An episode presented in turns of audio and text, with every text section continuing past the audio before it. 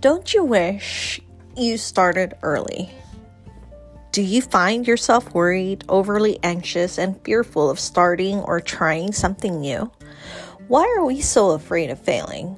Hello, friends. Welcome to the Julie Noted podcast. I'm your host, Julie, and our topic for today is encouraging kids to try and fail early. A lot of people are trying to spread their wings at discovering what their passions are and what they want out of life. Some are budding entrepreneurs like myself, who is constantly and actively looking for what might suit me, while others are too afraid to even try and just stick to the one job that they have, even though they are unhappy and way, way underpaid. They think that by not improving themselves and just complaining will make everything in their lives better. It really doesn't for the most part. Just because inflation is rising due to the economy doesn't really account for you getting a raise. Companies do need to adjust prices and their wages every now and then, but since you signed that contract of accepting their price, you're kind of stuck with it. Which is why they say that if you feel you have contributed more than when you started out, you go back to them and legally change that contract into a quote unquote raise. Now, majority of the people don't really do this, and by majority I mean about 80% of the working population. The other 15% get their raises by applying for a higher paying position, while the other 5% negotiates their raises while staying in the same position whichever one it may be, I do hope that you're part of either the 15 or the 5%, depending on your job. Now that I am a budding entrepreneur and want to get out of the job that I currently have, I am faced with a few obstacles, and I am pretty sure the ones that are in the same boat as I am are facing it too. Some of the nuances I'm encountering are what can I do or improve on that can get me out of this hellhole that I might enjoy doing? I want to get out of this situation right now. What is the quickest and easiest way to go about to do that one exactly? I am too tired after everything I'm doing at work. When am I supposed to do these things? I don't know any of these social media stuff. How do I go about doing them? It costs a lot to learn. I'm barely making enough money as it is. How am I supposed to do this? Or why do I bother even looking into these things? It's not as if it's a high possibility I can have those things anyways. All these things are yourself trying to make excuses and scared of failing. Think about it. If you really wanted to get to the Bahamas because there's a million dollar check waiting for you, you will find a way to take the time as well as financially. As long as you know at the back of your mind the million dollars is there waiting for you. Don't you think? And just like you, I need to keep my eye on the prize. It doesn't matter when you get there, you just need to keep going. For the ones that are studious, think about it as working toward a college degree. You have to put in the time to learn the different subjects and earn the credits in order to proceed to the next level. For the adventurous ones who like to go on a treasure hunt, think about it as a clue after another that you have to discover in order to get to the treasure. And for the everyday Joe out there, Think of it as a roadmap to your success. You have to pass a certain road in order for you to get to your destination. And like all destinations, there are multiple ways to get there. Some people stick to the boat and ride the currents. Some people dive in and swim towards it, while some fly there with all the comfort in the world. I am someone who's not lucky enough to be on the plane. Right now, I'm on the boat, riding the waves and going with the tide, hoping that the wind blows me to the island with the treasure. And so do most people. It's funny because I did try diving into the ocean and swimming towards it, but I found a life raft in the middle of the way and got comfortable with it. I think it is time to paddle as much as I can before diving into the ocean again.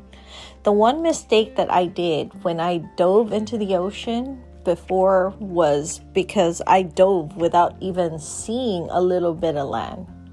Didn't take anything with me to account for how long I would be swimming, which is a bad way to go about things. Which is why I ended up looking for a life raft mid journey. Okay, in simple terms, it means I didn't have the skill set to make it to the entire journey, which is why I stopped and it killed my momentum. Momentum is a very powerful thing. Once you have it, it gets easier and easier. My problem was that I was doing it in a way that wasn't sustainable. I wasn't giving myself time to breathe and I wasn't looking for a way to make it better. Kind of like a chicken with its head cut off, going about life running around without really getting closer to where I'm supposed to be. You need to take the time to reassess and try to make things better, especially when what you're doing is draining your resources. Also, take the time to budget and stick to the budget. It is a very slippery slope, especially if you're just going about it in a daily grind. I learned it the hard way, but learned it nonetheless. Plan out things first before implementation. They can tell you the things that worked for them and what to do. But it really is important to set a time aside to plan things out. What to plan for. Allocation of money. If you don't have this, your resources will go away quickly. Number two, allocate your time. Plan out things that you can do and make use of all the time you have instead of just waiting for it to pass by. Number three, learn enough of something by doing it before passing it down to someone else. Whatever you expected of yourself is what you expect of the other person standing in your place. Think about it. You're paying them money to extend your time. You work too hard for that money. They need to do the same for you. Number four, maximize everything. Although you're meeting one person at a time, make that experience memorable. A few things that I have incorporated from the different companies that I have worked for that I think are worth it to keep as a standard operating procedure, no matter what company you're into, is presenting a gift. A gift can be anything of any value. Number two, show a sign of respect. One way of going about this is to take off your shoes in their home. Another way is, despite what they say, if someone offers you something, take it or try it, compliment it. It'll go a long way.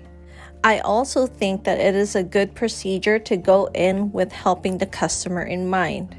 If they need your product and you think it will benefit them, by all means, go all out on them to make them see the benefits. If it doesn't help them at all, don't be the scumbag and sleazy salesperson that strong armed someone to buy. It gives all other people after you a bad name. Number five, represent what you believe in. The world is a very small place. Someone somewhere will remember you, and your reputation is all that you have, no matter which company you work for or own. This is also what others call a legacy. We are placed into this world to leave our footprints. Some people's footprints are written on the sand where it gets swept away by the ocean, while others are written on the ground where it will only be discovered by people walking in that area who notices while some leave their footprints where people will go and visit and remember it for all time. Most people don't really care about the impact of what they cause to others. Be part of the ones that help people get to a better place. Now, I know I started off this podcast saying that we need to encourage trying out things and failing early on. And I think we need to start them young while they're still kids. For one thing, they don't have the burden of bills yet. For another, they don't fear trying anything out yet. We only experience fear when we have a bad experience and didn't do anything to learn from it and correct it.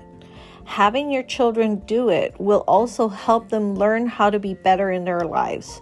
and learn from your mistake. My husband always said that your children are supposed to be the 2.0 version of you. Support that and don't make them the same version of you, especially if you're not upgrading your systems constantly. Remember that the world is constantly changing. You have to adapt and improve in order for you to live longer and perform better. You are listening to Julie Noted, where we believe you will get to your success in life by reflecting, reassessing, and rerouting or staying the course of your life to get you to where you want to be. Always be kind to yourself and to others. This is Julie signing off. Join us next time, same time, same channel. Bye.